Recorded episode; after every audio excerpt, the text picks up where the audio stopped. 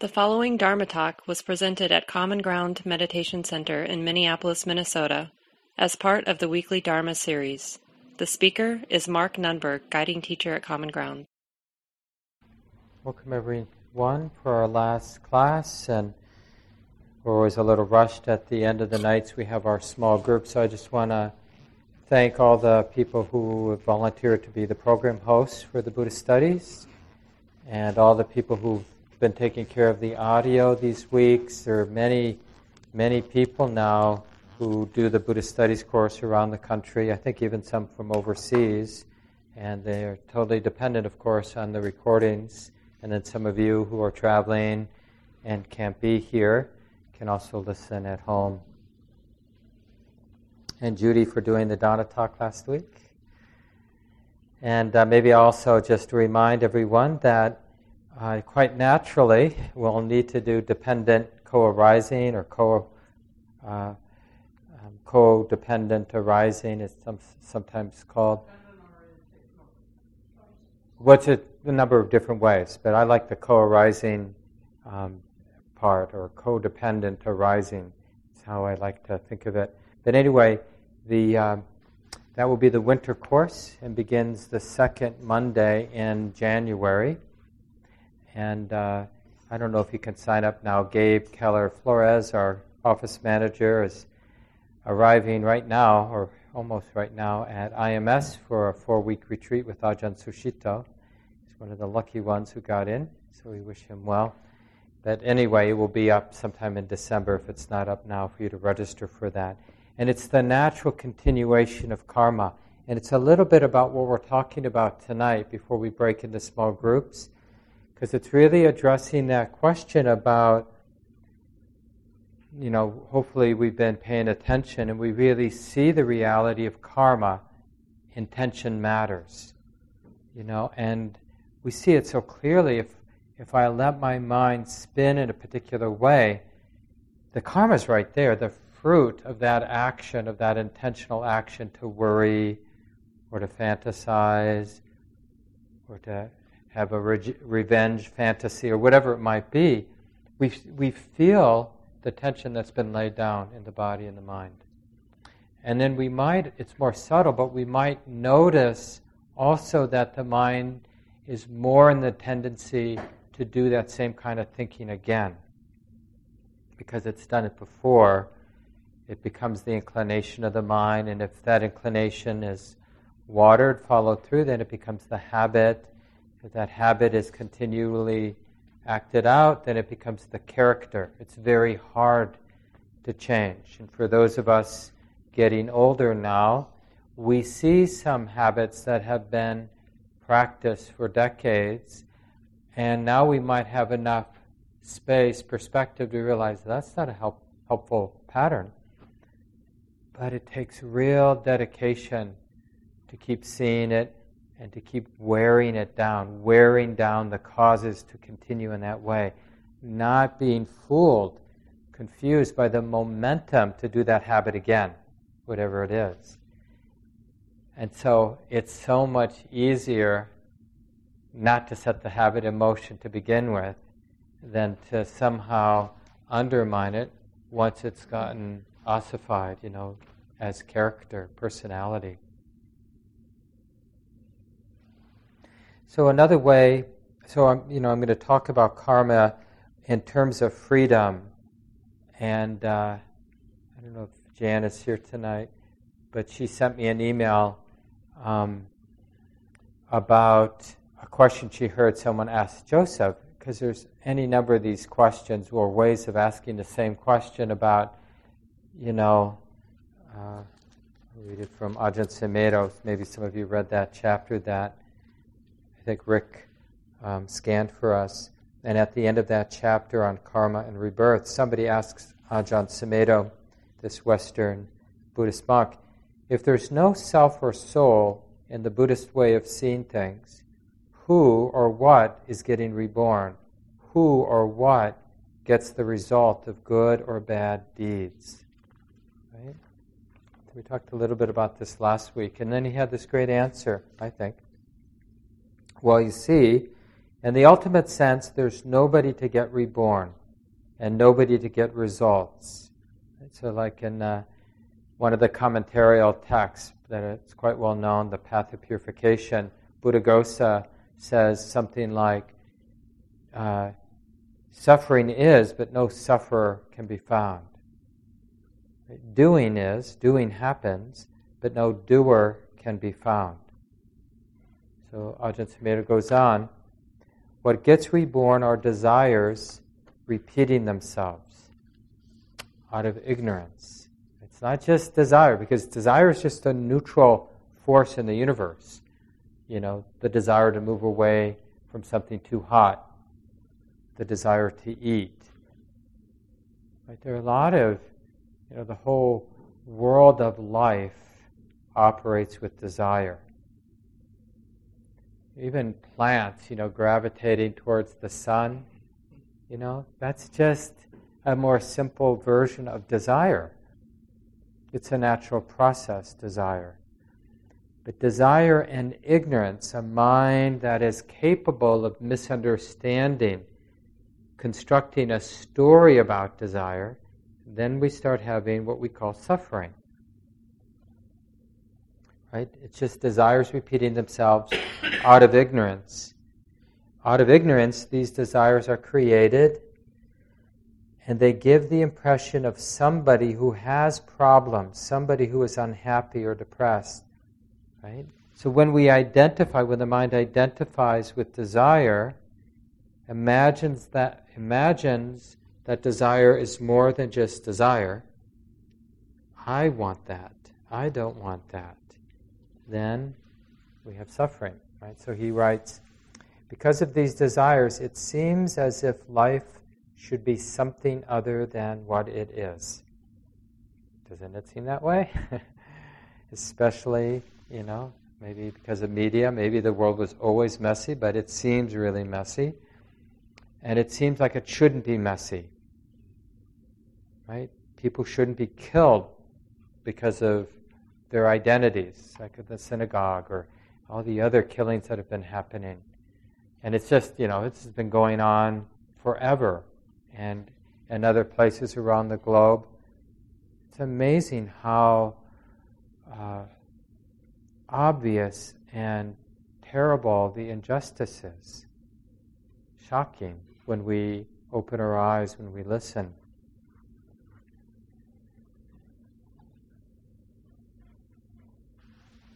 So we think that life should be something other than what it is. The rebirth process is not anybody's, it's just a process of causal conditions. With mindfulness, you realize that the result of birth and past action actions happen this way.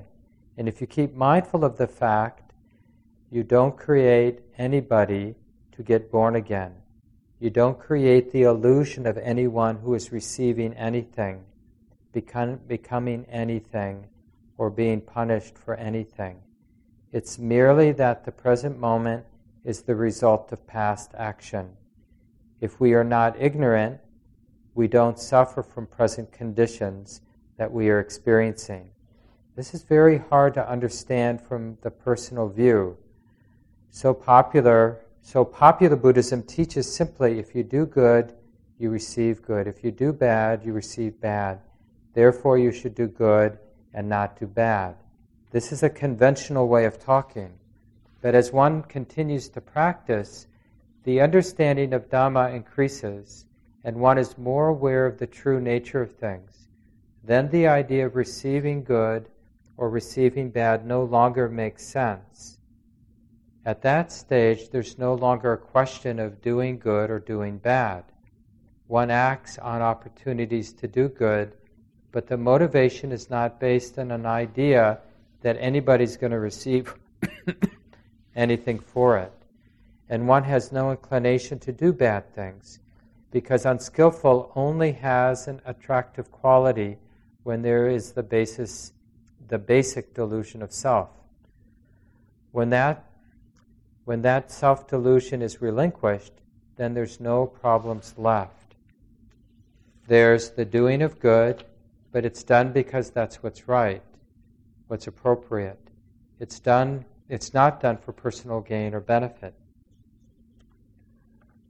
So compassion becomes the activity of nature, not the activity of somebody trying to be compassionate. And unskillful actions don't arise in a mind that understands. Because by definition, they come out of that frame of greed or come out of the frame of anger. Right? So if that frame, if the mind isn't constructing that frame, that self centered frame, then how does one act out unskillfully? Now, this is, I mean, I, if it doesn't seem provocative what I just read, you know, maybe you haven't listened. because it is provocative. It's very provocative because we think of this, our life, from a very personal view. So there, there very much is this world of cause and effect, and we're right in the middle of it, and we're trying to be skillful, and we're seeing ourselves and others sometimes being skillful and sometimes really being unskillful in terms of how they're relating. And so, as we pay more attention, we develop more mindfulness, we begin to recognize what's skillful and unskillful in more and more places in our life.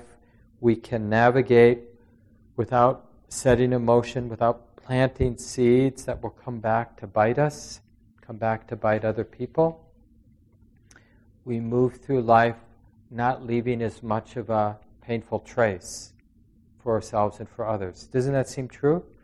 And we see some people moving through life leaving a really big trace, setting emotion a lot of suffering. That seems so obvious, and with you know some examples that might come to mind of people who lie or people who steal or take things unjust, you know, think, take things that aren't theirs, break the precepts, cause, you know, abuse, take advantage of the, their power. And it seems, you know, when we like imagine what it would be like to be that mind, I don't know, would any of us choose to be a really unskillful person? Even if on some grosser level they're sort of getting stuff from their unskillful action, even if it seems that they're oblivious. Would we want to be that oblivious person? Anybody want to be an ob- oblivious, unskillful person? People with a balanced mind, with more clarity, because we could. I mean, we could become an evil person and harm and, you know, take advantage of. It's like you know, maybe we don't have enough power to really abuse other people, but we could abuse insects and pets and, you know, but we, you know, we don't want to do that. We know that's not what we want to do. We, it would feel lousy to do that if we're sensitive. To be the one who did kick the cat or whatever. You know, oh. I mean, it's, it's kind of almost repulsive to say it out loud. Right? That, that sort of thing. Like, oh yeah, oh, I wouldn't want to do that. So, this is our normal, ordinary way of becoming a moral being, where we realize there are skillful and unskillful ways of being, ways of thinking, ways of speaking, ways of acting, and it matters. And we really study, and as we become a better student, a more refined, careful, sensitive student of what's skillful and unskillful, it starts to come online like not just what intentions are skillful or unskillful, but it starts to come online well, what's the skillful way to relate to intention?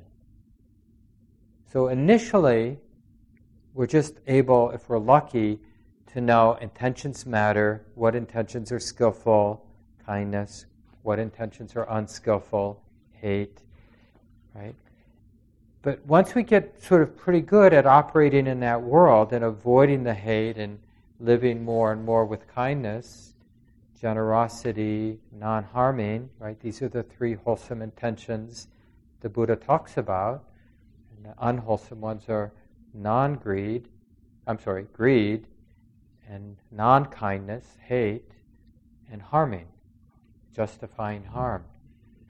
So when we're operating with the skillful, have abandoned, then it just quite naturally occurs to the mind that has become very refined, very sensitive to karma, to the effects, cause and effect.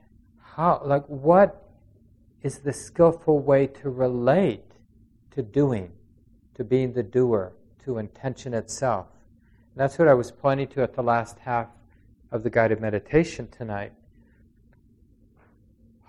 when we're, we can be aware of the intention to swallow, the intention to move the body, the intention to be a good meditator, the intention to want to solve this problem, and then I'll get back to my meditation, or the intention to want to wonder about something, fantasize about something.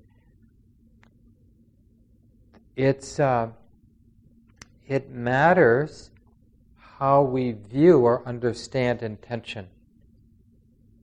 If we think intentions are my responsibility, there's karmic fruit to that understanding of intention. And that intention is what we basic I mean, that understanding is basically what we have because there's no learning to be skillful in avoiding unskillfulness unless we think intentions are mine.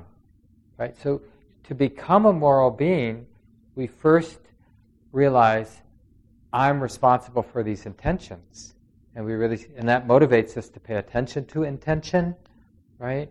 And to notice the difference between skillful and unskillful intentions and all the ways to prevent and abandon the unskillful intentions and all the ways to cultivate and maintain the skillful intentions. That's how the buddha defines effort by the way. Skillful effort is abandoning and preventing the unskillful intentions from dominating the mind cultivating and maintaining skillful, wholesome intentions in the mind, right? That's called being a wholesome human being, moral being. But the Buddha points to not so much being liberated or free from karma, but more, maybe say, free from being pushed around by cause and effect. I think I mentioned this earlier in the course, and it's a really potent teaching that uh, karma is the given. Like when we open, use awareness to open to Dhamma the way it is, what we really see is conditionality, cause and effect. It's a lawful universe. Whether we're looking within our own mind or looking in sort of a more global or within a community, people relating to each other, we really see the lawfulness of cause and effect. This sets in motion that. These things are interrelated. It's complex. That's why we have, that's why we're going in the winter to this codependent arising or this dependent co arising. It's not just a linear conditionality, right? It's, it's more complex than that. It's so complex, the Buddha said, if you try to understand it, you know, you go crazy. You can't understand it. You can, you can understand that it's lawful, that it's conditional, but you can't read it. But we don't have to read it. We just need to understand that it's impersonal. And that's the thing that we get to. We see the lawfulness of karma. That never changes. That insight into conditionality, lawfulness, cause and effect. That doesn't change with insight. What changes is to what or to who does this lawfulness refer back to? Who's being pushed around? Who's being affected? What's being affected by the conditional nature of the universe? There is cause and effect. There is doing. Doing has consequences. Doing sets stuff in motion, but to whom it, does it refer? And this is really the Buddhist teachings on freedom. It's what is the skillful way to relate to the world of karma? So, in one of the suttas, the Buddha talks about dark karma with dark results. So, action. Remember, the best translation for karma is action or action with intention. So, unskillful karma, here it's translated as dark karma, has dark results. Right? And we learned about, you know, the unskillful actions and attitudes of the mind, right? Killing or harming, stealing, sexual misconduct, right? And then the four kinds of unskillful speech slander, harsh speech, idle speech, and false speech. And then the attitude of greed, the attitude of ill will, fixed views, you know, holding to views. So these are the un, you know the ten unwholesome actions that have dark results. And then there's karma with bright, bright karma with bright results, right? Acting with kindness, acting with generosity, letting go, acting with this commitment to not harm, compassion, to want to alleviate pain and suffering. That it actually leads to the heart, not just out there, other people benefit from our compassion or our kindness, but our heart immediately is affected. That's really the only way you know whether you're being kind or compassionate or generous is what is the effect in the heart and mind. Because it's pretty easy to fool ourselves. We do it all the time. You know, we tell ourselves we're being generous, but we're just manipulating the situation to get something. And if we're really sensitive, we'll notice, oh yeah, I feel tight. I don't feel light. This is a way, whatever I just did, whatever that action, karma was, the karmic fruit, the result of that karmic action or that uh, intentional action, the fruit is this, whatever got laid down in the heart, you know, what I'm feeling right now, and whatever is reverberating, like in the relationships that I have with the people that were affected by my actions. So there's dark karma, there's bright karma, there's mixed karma. It's both somewhat wholesome, somewhat unwholesome. And then there's this fourth category that I wanted to read tonight. The Buddha asks in this discourse, and what is the karma, kamma, intentional action that is neither dark nor bright, with neither dark nor bright result, leading to the ending of kamma, ending of karma the intention right there to abandon karma that is dark and with dark result, this karma that is bright and with bright result, this karma that is dark and bright with dark and bright result. Right? So, karma that is uh, that is neither dark nor bright, with neither dark nor bright result, leading to the ending of karma, is to abandon karma, to, to abandon the attachment or identification with intention. You hear this sometimes um, in the Buddha, but also people talking about the Buddha's teaching about, like, in terms of the awakening process, the mind understanding something about intention, right?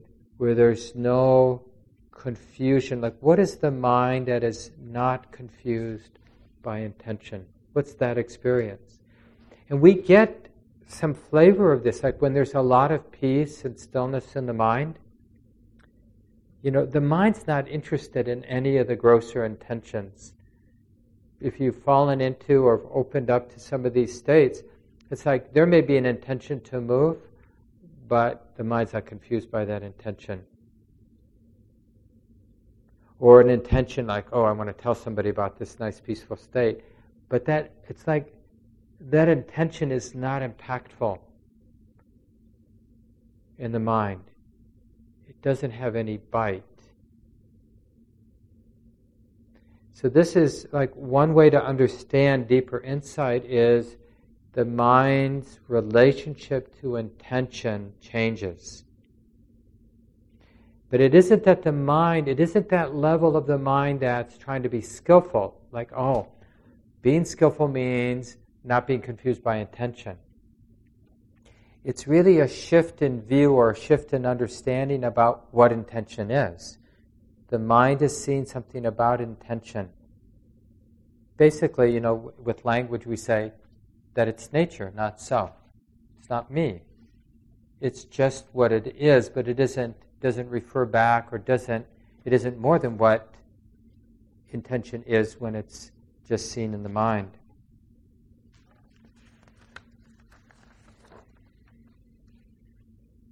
And that example I gave, you know, it's that uh, from the Anguttara Nikaya, the simile of the salt. Now, suppose a person throws a lump of salt into a small cup of water. What do you think, practitioners?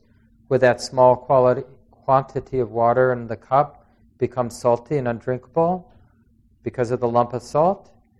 Sure would, sir. And why so? The water in the cup is so little that the lump of salt can make it salty and undrinkable. And then the Buddha says, but suppose practitioners, the lump of salt is thrown into the river, right? Would it make the river Ganges salty and undrinkable? Certainly not, sir. And why not? Great is the mass of the water in the river. It would not become salty and undrinkable by a lump of salt. And then the Buddha goes on and gives another simile, like if a very wealthy person had to pay a fine, no big deal. If an impoverished person has to pay a fine, big deal. Right? I mean, this is one of the things about medical crises, people who don't have good insurance or whatever. You know, there are a lot of people who are in desperate straits because they got sick and they could never pay off the medical bill. And one thing leads to another.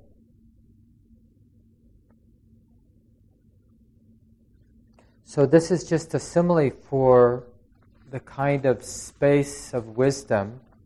And we, and like I said, we get a little sense of this liberation, a little bit of a sense of immunity from karma just with wholesome expanded states, whether it's just a state of deeper samadhi, calm, or another more accessible, even more accessible, because not everyone drops into deep states of concentration in their meditation practice. But most of us, at least some of the time, have relatively pure states of love, kindness, friendliness, generosity, where that those wholesome qualities are very dominant, so dominant that ill will, stinginess just can't be anywhere in that heart or mind in those mind moments, right? Right? Haven't we had those very real, authentic, non contrived experiences of love? I hope so. Ideally, we'd be having them, you know, relatively regularly and had sort of an unusual one time in a life event where the heart just opens. Now, you can notice at that time that whatever karmic fruits are coming your way, and remember, all the karmic fruits coming your way aren't things you set in motion.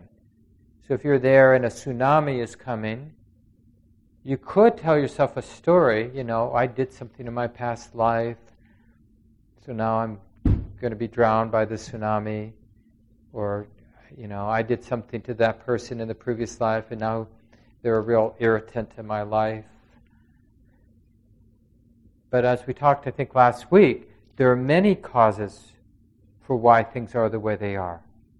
Not all of them, like what I done, what seeds I've planted. And we'll get to this before we break into groups. I'll go there next. But just to finish this example, right? So that with love as a predominant quality in the mind, then if I stub my toe, or if somebody's being a jerk to me, that particular event doesn't push me around as much when I'm in a more generous, loving state. But if I'm already tight, if I'm already angry, if I'm already at the last straw, then somebody just looks at me funny. You know, it can really push me over the edge, right? So this is this gives us a sense of the power of insight to create a mind that isn't touched by karma, but it doesn't mean there isn't cause and effect. And that's why it's so good to read the stories of the early nuns and monks, because they had a lot of bad things happen to them, even when they were fully awake, supposedly, you know. I, I don't know if I mentioned in this course, but Moggallana, one of the Buddha's chief disciples, you know, was murdered at the end of his life by a bunch of thugs. A really horrendous death, evidently. And, you know, Angulimala, who's a serial killer, who then became a monk and eventually fully awake, but kept getting mistreated, even though he was a arhat, fully awake, wise human being, loving human being. But because people recognized him, I mean, I don't know, the legend is that he killed a thousand people or 999 people. So, anyway, a lot of people. And those lot of people had a lot of relatives. So, people would recognize him, you know, and throw things at him. And they didn't care he was in the Buddhist garb, a student of the Buddha. So, you know, he was mistreated. And the Buddha just said, well, you know, you have to bear that. You don't need, you know, you don't have to make it a problem. And then he, he, he made these sort of generous resolves, you know, just the kind of uh, nowadays in Buddhist culture, uh, I forget how he did it exactly, but he basically um, shared the merit of his own practice and his awakening uh, for pregnant women giving, about to give birth and giving birth. And so he's somebody, sort of the patron saint, like the, by the power of his awakening, may women going through the birthing process be taken care of, right?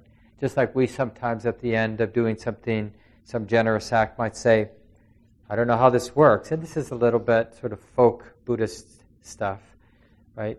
Uh, but may the goodness of what I've done, like now that we're finishing the course. May the goodness of having participated in this course, may it be offered to my parents, or may it be offered to the people suffering race, you know, racism or support, you know.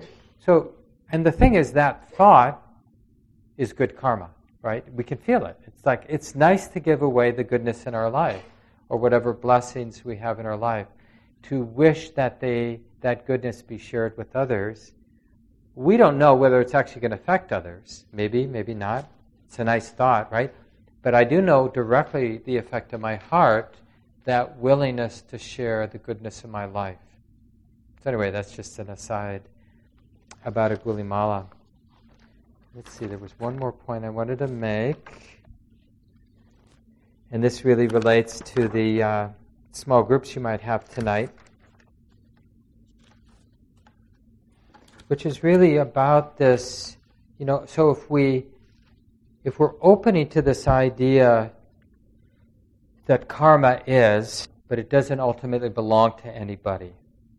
Seeds are being planted all the time, right? Good seeds, bad seeds, mixed seeds, seeds of freedom, right? These four kinds of seeds being laid down, being planted all the time, but they ultimately don't refer back so why bother? You know, because you want to go right to that. So there's there's something about because like with rebirth, it's sort of it's such a mystery. It's so one way I've been thinking about it, and Andy Olendzki and others talk about it this way. It's like something is being set in motion, and it's a beautiful act of compassion to care about the seeds we're planting even if I, even if we have enough wisdom to know that I am never personally going to receive the fruit of that karma. But some sensitive being will receive the fruit of whatever I set in motion. Now, the question isn't whether that's true. The question is is it skillful to think that whenever we're being mean spirited, whenever we're being greedy, whenever we're being tight, that somebody is going to experience the burden of what the mind just set in motion. There's a, I'll end it here. Um, some of you might have heard there was a great set of interviews uh, with Bill Moyers and Huston Smith. Maybe some of you know Huston Smith. He was a great uh, professor of religious studies, taught at uh, Washington University in St. Louis for a while, and then I think at MIT. And toward the end of his life, uh, Bill Moyers interviewed him. And so you could probably find that on YouTube, I'm guessing. It was a while back. And he was really into trying out all the religions he studied, including, you know, meditation, Hinduism, yoga, Buddhism. He went to Japan and practiced at a Zen temple. And at the end of the, the sesshin, the retreat, he asked his Zen teacher, you know, to summarize the practice. And he had this great line. And, and it really, like, a beautiful way to live with karma, this circle of generosity, of giving and receiving, compassion. So his answer, like what is, you know, what's the point of Buddhism, is he said, infinite, uh, infinite gratitude for all things past, infinite service for all things present, infinite responsibility for all things future. Right? So it's really about this generosity. And again, you know, compassion's generosity. We feel how impactful it is to live that way. And we also feel how impactful it is to live in a stingy way. That somehow what I do doesn't matter. Somehow I can get away with being stingy, being self absorbed concerned only with my self dramas. Now, this infinite compassion, compassion action, it doesn't neglect us. It's not like excluding. That's also neurotic to somehow not think that we don't deserve kindness and care. So, you know, one of the things to chat about in the small groups tonight in your two or three minutes is just to talk about how at times the teachings on karma have felt very heavy and oppressive and not helpful. And the other thing is to share your own intuition how really embracing the teachings on karma and getting really more and more interested in cause and effect and how to so that even how the mind is relating is seen as a impactful event really leads to freedom. Because this is where we're going in the winter. How can suffering and how can freedom be suffering, which seems so real to us, exist when there's not a somebody who's suffering and not a somebody who's free? That's really the teachings of dependent co arising. It's like, how does suffering arise without a being? Because it seems so real to me? And how does freedom, which also initially seems really impactful, how does freedom arise when it, there's nobody to whom freedom lands? How, is, how does that happen? So the Buddhist teaching on dependent co-arising is talking about suffering and freedom as a natural process. So it's really his teaching on wherever you are in that spectrum, suffer, a sufferer or experiencing a lot of freedom, how you can observe that directly as a natural process. How it makes sense that that experience of being someone who's suffering is just this natural process. And what gives that natural process its coherence or its integrity? Because it looks like it's me who's suffering. But that can be described as a natural process. And that's the teachings we'll go to in the winter. Does that give you enough to go on for your small groups?